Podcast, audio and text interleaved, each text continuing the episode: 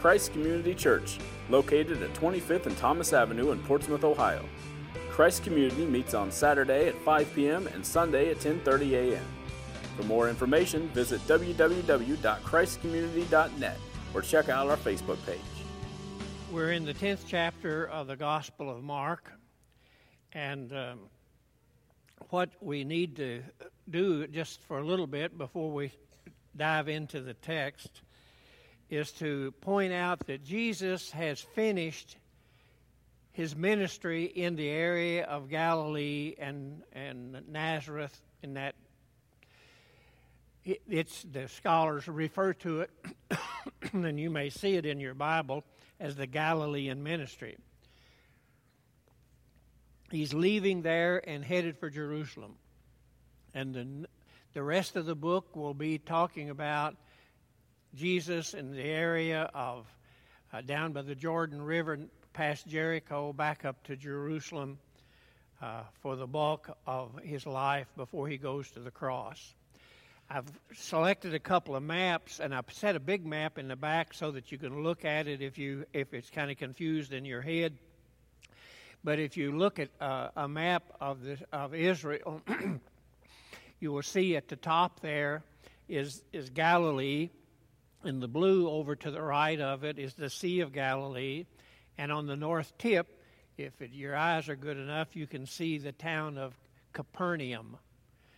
It's actually a combination of two words, Kephar, which means village in Hebrew, and Nahum is the name of a person. In fact, you have an Old Testament book in the Minor Prophets called Nahum. So he, his headquarters was there on the north end of the Sea of Galilee at Capernaum. And then Jesus is making his way toward Jerusalem.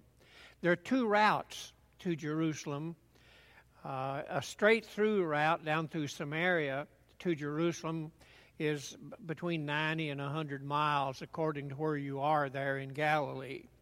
The other route is about 120 miles because what it does is go over to the west and down uh, following a road, and it's still there, down uh, following the Jordan River down to Jericho, and then from Jericho up to Jerusalem. Jesus probably didn't go that way.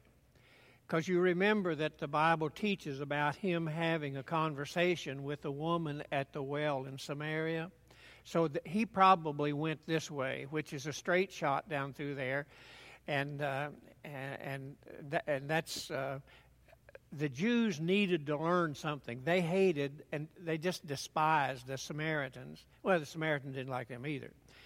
And so there was a lot of tension there, but Jesus purposely came through Samaria in order to point out to his apostles and to the Jewish people that the gospel is for everybody because the Samaritans were half breeds. They were some Jewish background, but mostly what happened when the Babylonians and took over the Chaldeans and others uh, conquered uh, Israel, they took the people out of Samaria and put them somewhere else and brought some people from somewhere else and settled them there. They did that so that there couldn't be verbal conversations among the people in the area uh, so that they couldn't form uh, armies and, and be a problem. So Jesus now is in approaching Samaria and, uh, and, and from Samaria down to Jerusalem. And that's the reason the opening part of the verse there in the 10th chapter says, uh, Jesus then left this place and went into the region of Judea, Jerusalem being the capital of Judea. That's the southernmost of the 12 tribes. And across the Jordan, that's in an area that on a map will say Perea, P E R E A. And uh, and as was the case, again, crowds of people came to him, and was his custom, he taught them. Now, you will, you will, in the custom in that day, the rabbis were held in such esteem, and they still are in Israel, that rabbis did not stand to teach, they sat, and the people stood. With the single exception of whenever a, a, a, uh, a rabbi or a teacher, same word, would stand, that meant I have something very important to say, so put your ears on and listen to me. And so whenever a rabbi would stand, people, it was the same as yelling attention.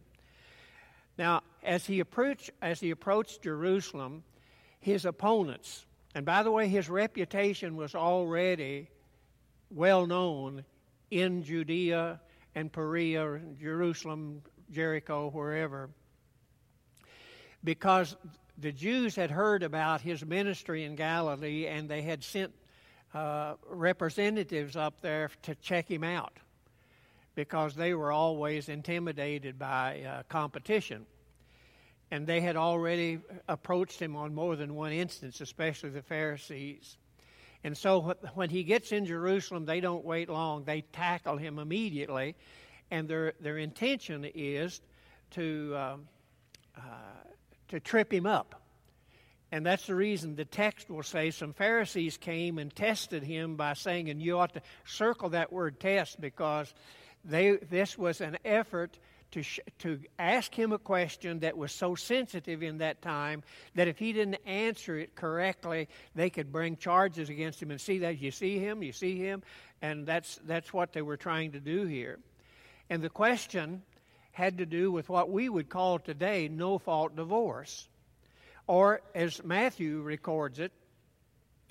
Uh, he has Matthew's book is almost twice as long as Mark, and so he goes into greater detail.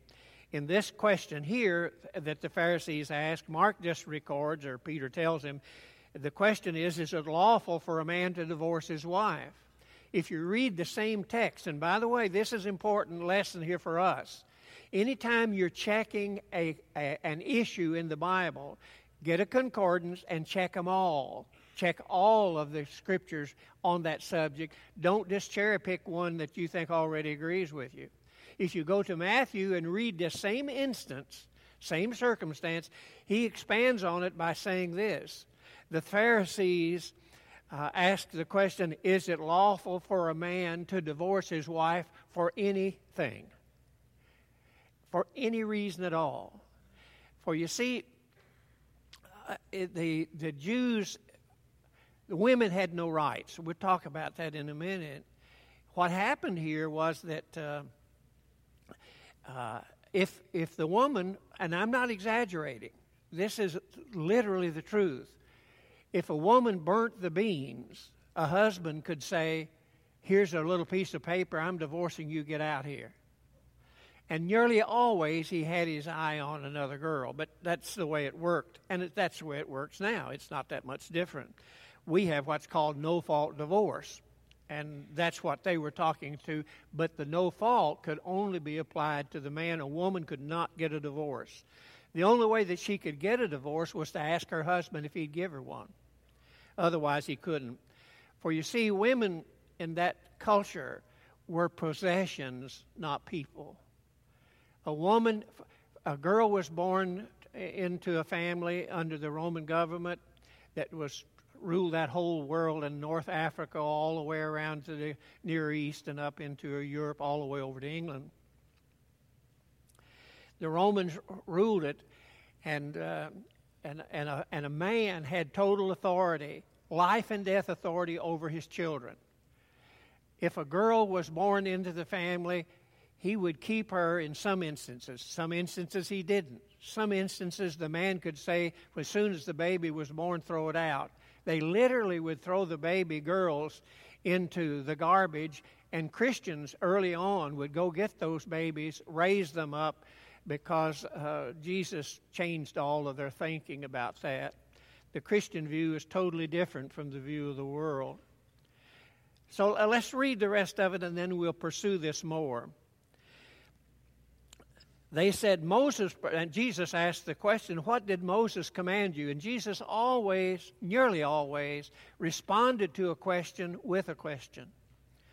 And he said, uh, What did Moses command? They said, Moses permitted a man to write a certificate of divorce and send her away. It was because your hearts were hard. And the hardness of the heart in Scripture means this it means that you, you're being what my father used to call bullheaded. I've made up my mind, and this is what I think, and you're wasting your time to get me to change it. They, that hardness of heart means you're, as the old timers used to say, sot in your ways. You just didn't change it. And, and uh, so they were people of the world, and they adopted the, the, the things of the world, and the things of God were set aside, and they weren't even going to consider it.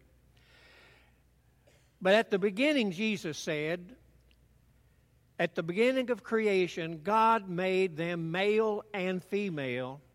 And he's quoting here from, from Genesis. For this reason, a man will leave his father and mother and be united to his wife, and the two will become one flesh. This is a reference to sexual union. So they had no they were no longer two but one. Therefore what God has joined together let no man separate. And I always include this in a wedding service. When they were in the house again, the disciples asked Jesus about this. He answered, Anyone who divorces his wife and marries another woman commits adultery against her. And if she divorces her husband and marries another man, she commits adultery. So Jesus here is talking about a problem that if we're not awfully careful, we get hung up on divorce and we miss his real point. His point here has to do with the plight of women. There were three people in that culture who had absolutely no standing a woman, because most men in, in, the, in the Roman Empire had. They, the, the wife was viewed as a possession and there was a dowry that he gave to her father and bought her because she was born into that family and she was the possession of her father and her father only saw her as a means of income for a dowry that uh, when he sold her to another man for a wife she was a possession not a person and most of the men in the in the Roman Empire had they said you have a mistress for the enjoyment of life, and you have a wife to raise your kids. And that's just the way it was in that culture. The women really had it tough. The others who had no, no standing were children. A father literally had life and death privileges over his children just like he did his wife. Children were viewed as, as again as possessions until they were old enough even among the jews until they were 13 years old and they went through the process of, of being recognized as adults then when they passed through puberty they were they were uh, viewed as adults and we need to understand eh, that things haven't really changed that much especially for the children my heart goes out to people who have no voice at all. And for many years, women didn't, and children still don't. The whole abortion thing gets under my hide, and, and I see it has gotten to the place where a governor of Virginia comes out and says that if in the process of abortion the baby, a late term baby, is born alive, it's to be laid aside, and then the parents can decide whether they will let it die or not. They're not viewed as humans. They've been, and, and, and if you know, if you take the time to check your history, you'll find out that anytime you want to treat somebody as a thing, not a person, you devalue them as a human being. Black people were treated that way in slavery. They were not considered human. Even, even some of the stupid white people said, you know, there was a separate creation where the black man was, was created lower than the white man to be his servant all through life. I addressed that one time in a sermon down in western Kentucky and almost lost my job. So don't get the idea that those thoughts have passed away.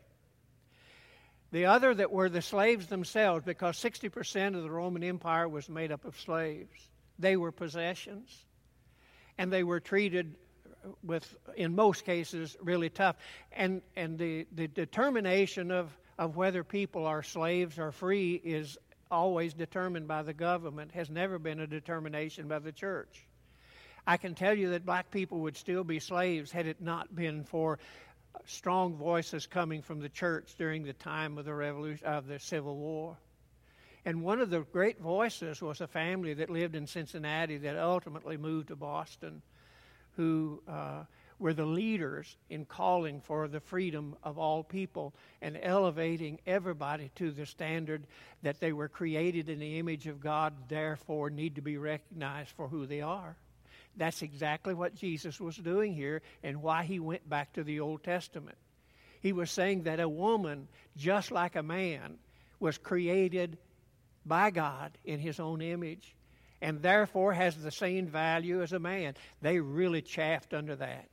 They really wanted to kill him from that time on. But that's what Jesus was doing here, and he doesn't get the credit for setting people free that he deserves because it, it was his voice above all others through the centuries that has said people created and people are created in the image of God, whether they be born slave or free, whether it be man, woman, or child and therefore have infinite value in the eyes of God. And if we're going to be godly, they have infinite value in our eyes as well. And so that was what Jesus was wrapped about. And if we're not awfully careful, we get wrapped up in divorce. And the church has had a. I preached a sermon one time that got me in. Well, I've preached more than one that has got me in a heap of trouble. But one of them that really, uh, where the cheese got a little binding is, is I, and I hadn't prepared to say it. I just said it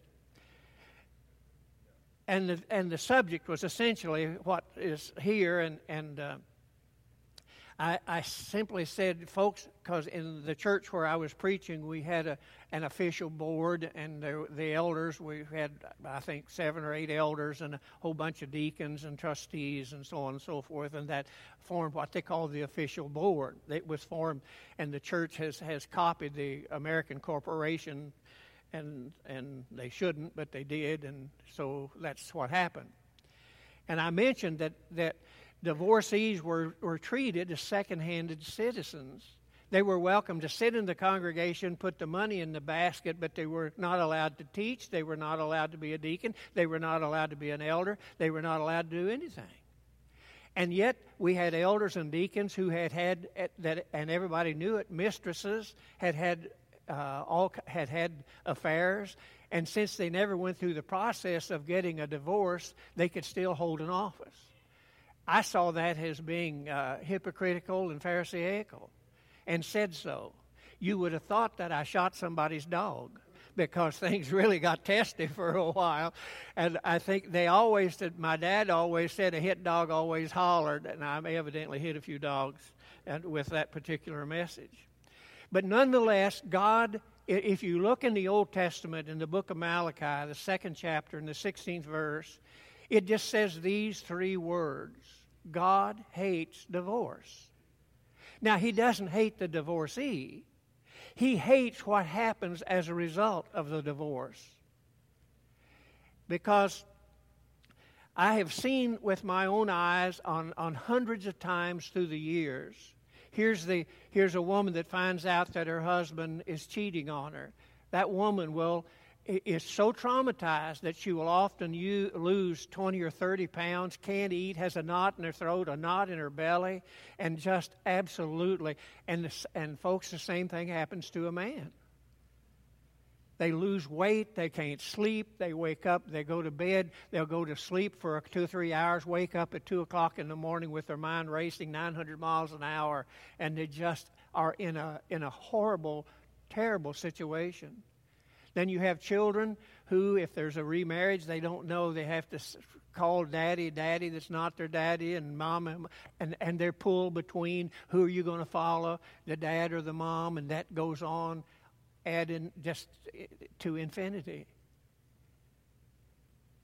And these broken relationships, we know now, and, and are developing evidence to support it, is one of the reasons a lot of children get into drugs. It has a horrible thing. There was interesting, I don't know whether you like country music or not. I happen to, because I'm a country boy. If you don't like country music, well, you just yawn and take it easy for a minute. But a guy, when I was in graduate school at Vanderbilt years ago, there was a little church out on the west side of Nashville. And I don't remember the name of the church. Jim Barton was the preacher. And Alice Kay and I would go over there on Wednesday nights for a prayer meeting because I had a church in Kentucky where I preached on the weekends. I'd go over there uh, because they had a free meal. and when you're in graduate school making $50 a week, free meals are sought out. And uh, so that's why, and we became friends with Jim and his wife. And just across the main highway on a, on a street there, just straight across from the church building, there was a third house up on the left was a, uh, there were uh, race cars in the yard all the time. I mean, nice cars, not these fancy things like they have in Indianapolis, but you know the rebuilt ones that are got writing and paint all over them. And we'd look at that and see who it was. And finally, Jim said, "You want to meet that guy?" And he said, "Yeah." He said, "He's a nice fella. Go over and talk to him." And uh, so she and I never did do that, but we went over, and, and I think I did shake hands with him maybe once because he came out when we were kind of gawking. And, uh, and, and, and uh, he had had a hard life, I found out later. And he had written a song about his life, but he refused to sing it because he was afraid it would cause his, some family problems. So he sought out other people. Ultimately, uh, Elvis sang this song that he wrote about his life. And, and what he did is he said, you know, early on in life, uh, uh, the, when my mother died, that was a hill I had to climb, and my father held me responsible for my wife for his wife's death because she died at giving me birth. And he said these were hills. But when his wife left him, he wrote a song about that, and he said, Lord, this time you gave me a mountain, a mountain that I will, may never climb. It's not a hill any longer. Well, let him sing it. His name was Marty Robbins.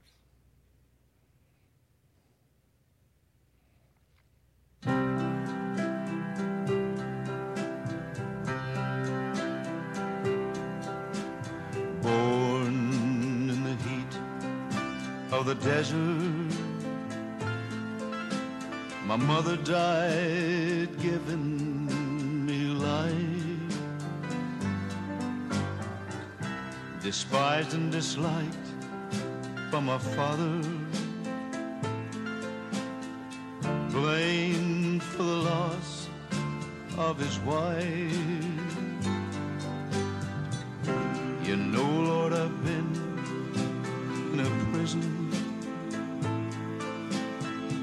Something that I've never done. It's been one hill after another, and I've climbed them, Lord, one by one. But this time.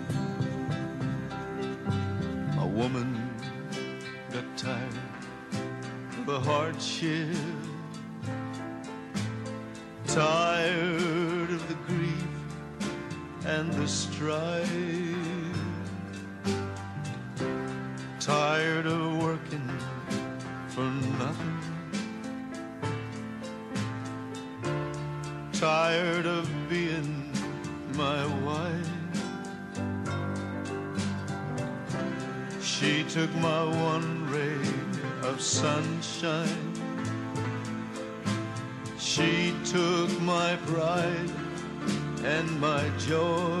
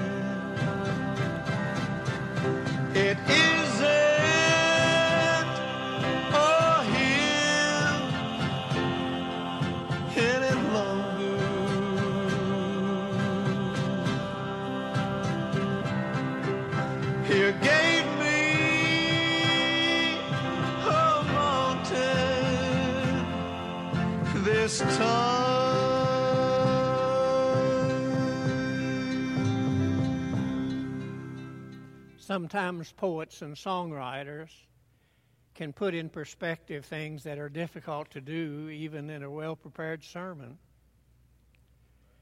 And I think that he did that because he showed the pain and the heartache that goes with broken relationships, which is some it is kind of a death, only in some ways it's worse. Because with death there's a degree of finality. But divorce, if there are children involved, you're back and forth with the kids forever. You if you're a divorcee and our church was started here by several who were because i'd always kind of given them hope and encouraged them start where you are do the best you can. You can't go back and undo what's been done but you can start where you are and build a home as best you can. It'll be tougher than in most cases but you at least ought to try and I want to tell you the same thing. If you're a divorcee, God doesn't hate divorce, divorcees. He only hates divorce because it does it hurts people that he loves. You need to know that that's what Jesus was saying. Now let's move on a little bit. Jesus, on purpose, went from the woman and her heartache and her difficulties under Roman and Jewish law to little children. That's the reason in verse 13 it says, People were bringing little children to Jesus to have him to touch them, but the disciples rebuked them. When Jesus saw this, he was indignant, and he said to them, Let the little children come to me, and don't hinder them, for the kingdom of God belongs to such as these. I tell you the truth. Anyone who doesn't receive the kingdom of God like a little child will never enter it. And he took the children in his arms and, his hand, and put hands on them and blessed them. So Jesus was teaching his disciples about the nature of the kingdom, and he purposely went to little children who were then seen as possessions as well. Jesus was in the process of setting people free. No wonder he could say on another instance, if you're free in Christ, you're free indeed. Jesus said he wasn't saying if you have, and Matthew did a good job making that clear, he wasn't saying that you need to have the same faith as a little child. You need to have, he, he was saying, look, a little child will trust and follow and love. Somebody let a hound dog in here a while ago. I saw it running around. It's a cute pup, and it belongs to somebody. It's a, a nice little old hound dog. And uh, uh, some people keep, treat the dogs better than they do their children. And you may think that I'm being harsh when I say this, but if you spend all of your time running your children to ball games, letting them participate in a half a dozen different sports, and don't have time with them at home, you're making a serious mistake. I know I did it. But things have changed. Things have changed. You need more, you actually, it's greater, more important now to have home time with your children than ever before. Jesus then moved to another instance, and there's one passage here that needs some clarity, so I'll go ahead and read it.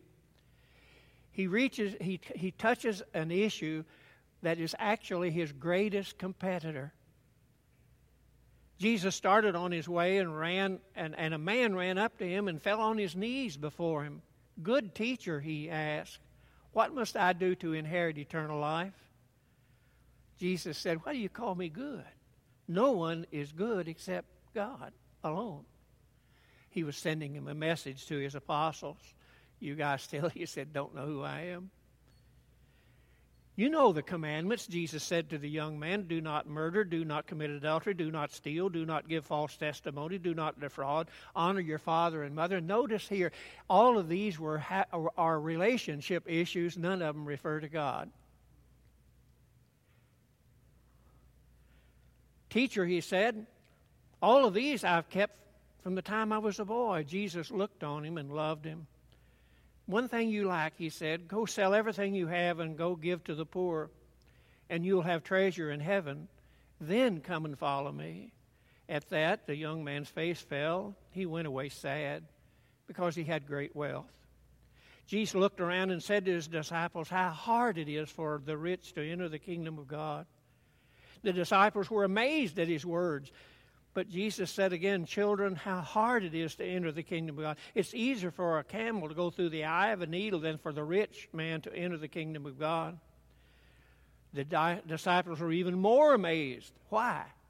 Because they, like many of us, have always felt, and this comes through bad doctrine, but that's it's commonly accepted, that anybody who is wealth, who has gained great wealth, has been blessed of God. It's been a gift from God. And the disciples were saying, hey, look, if God is the basis of giving wealth to this young man, why is it being held against him? Jesus answered that question. He said, What's impossible with man is possible with God. But what he was really doing here, folks, is he was dealing with a problem that all of us have. I was raised dirt poor. No use going into that. You wouldn't believe it anyway. Everybody likes to say they're poorer than the other guy was. Well, I'm worse off than that one was. But it was a good life, even though we didn't have anything. On the farm, we had plenty to eat. There was a great old big garden. I never worried about that.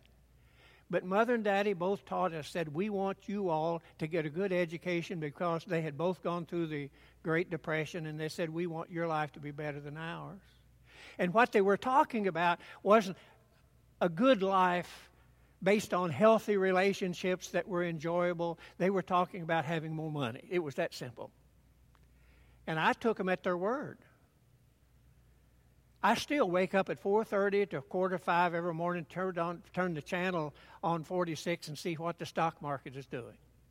Because I put a lot of when we sold our house, put a lot of money in the stock market. I bought a whole chunk of Facebook. Matt's already ratted on me and told me that. I bought it about fifty dollars, and at one time it was up to two hundred and twenty.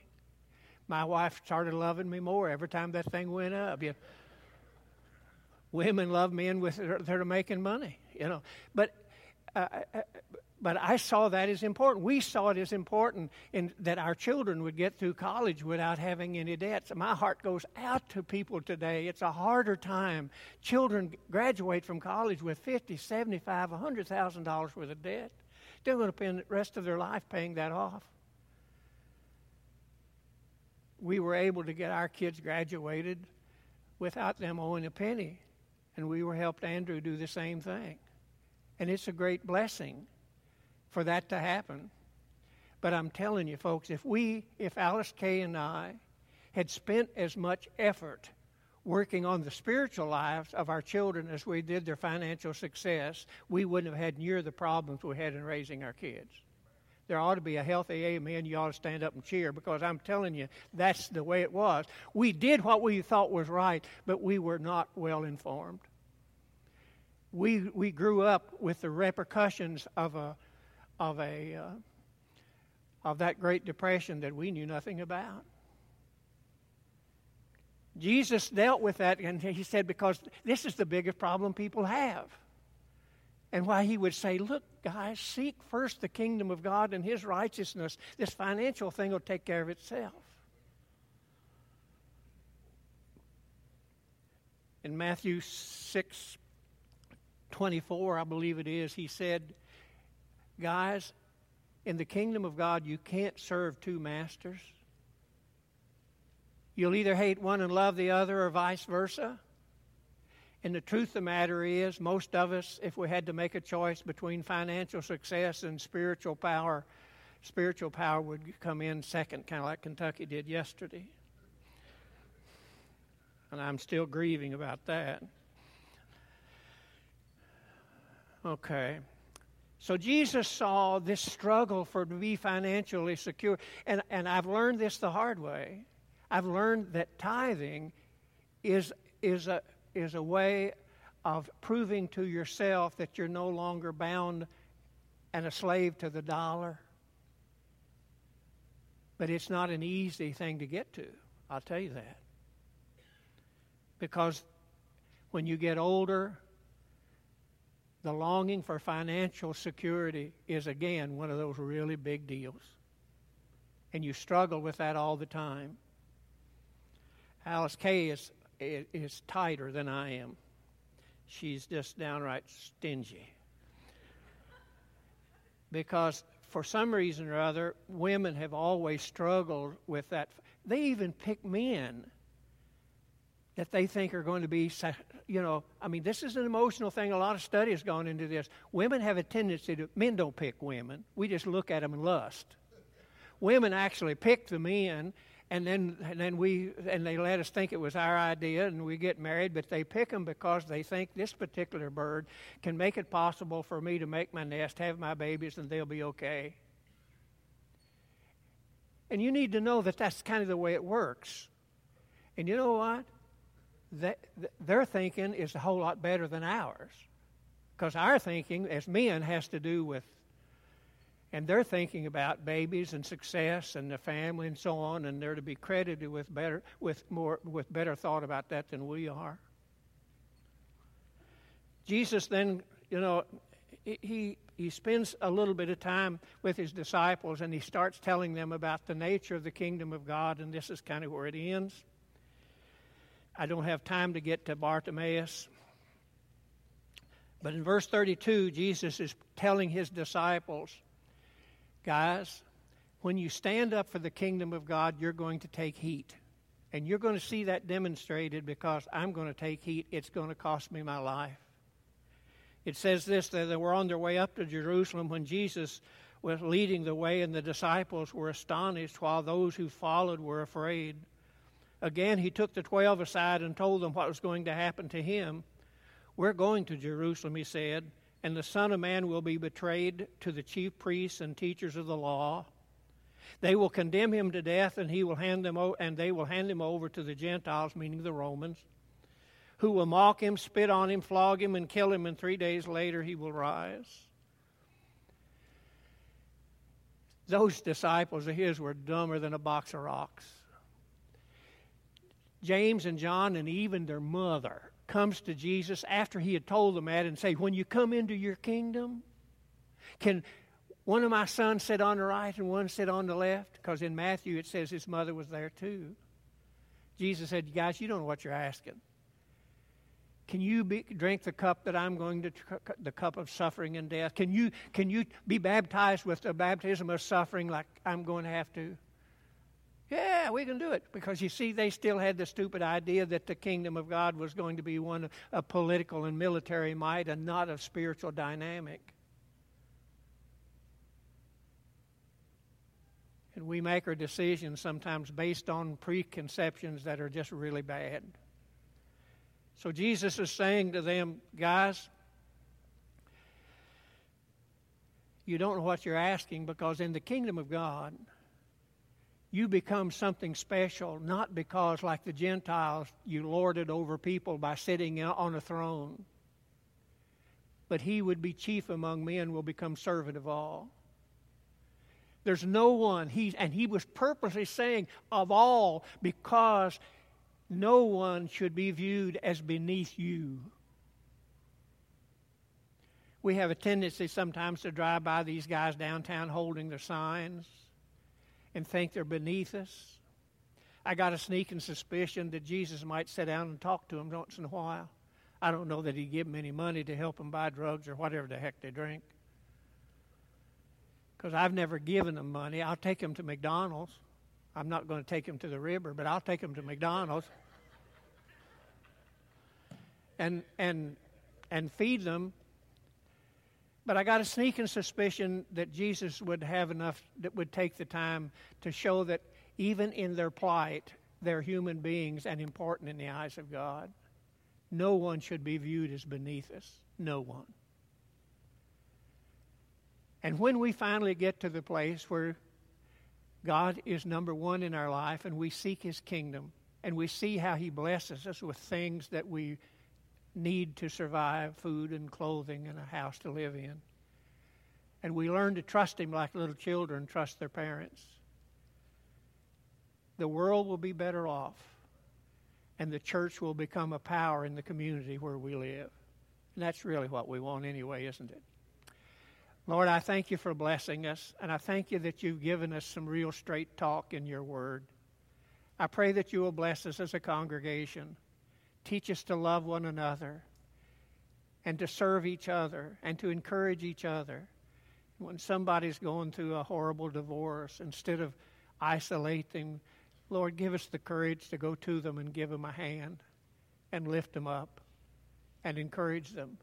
And yes, Lord, even welcoming them here with the love of Jesus. Help us, O oh Lord, to view people the way you view them and even view herself that way too. Thank you for your word. Thank you for these people who've been gracious enough to listen. Go with us now through the power of the Holy Spirit and let us serve you well, I pray. In Jesus' name, amen. You're free to go. Christ Community Church, located at 25th and Thomas Avenue in Portsmouth, Ohio. Christ Community meets on Saturday at 5 p.m. and Sunday at 10:30 a.m. For more information, visit www.christcommunity.net or check out our Facebook page.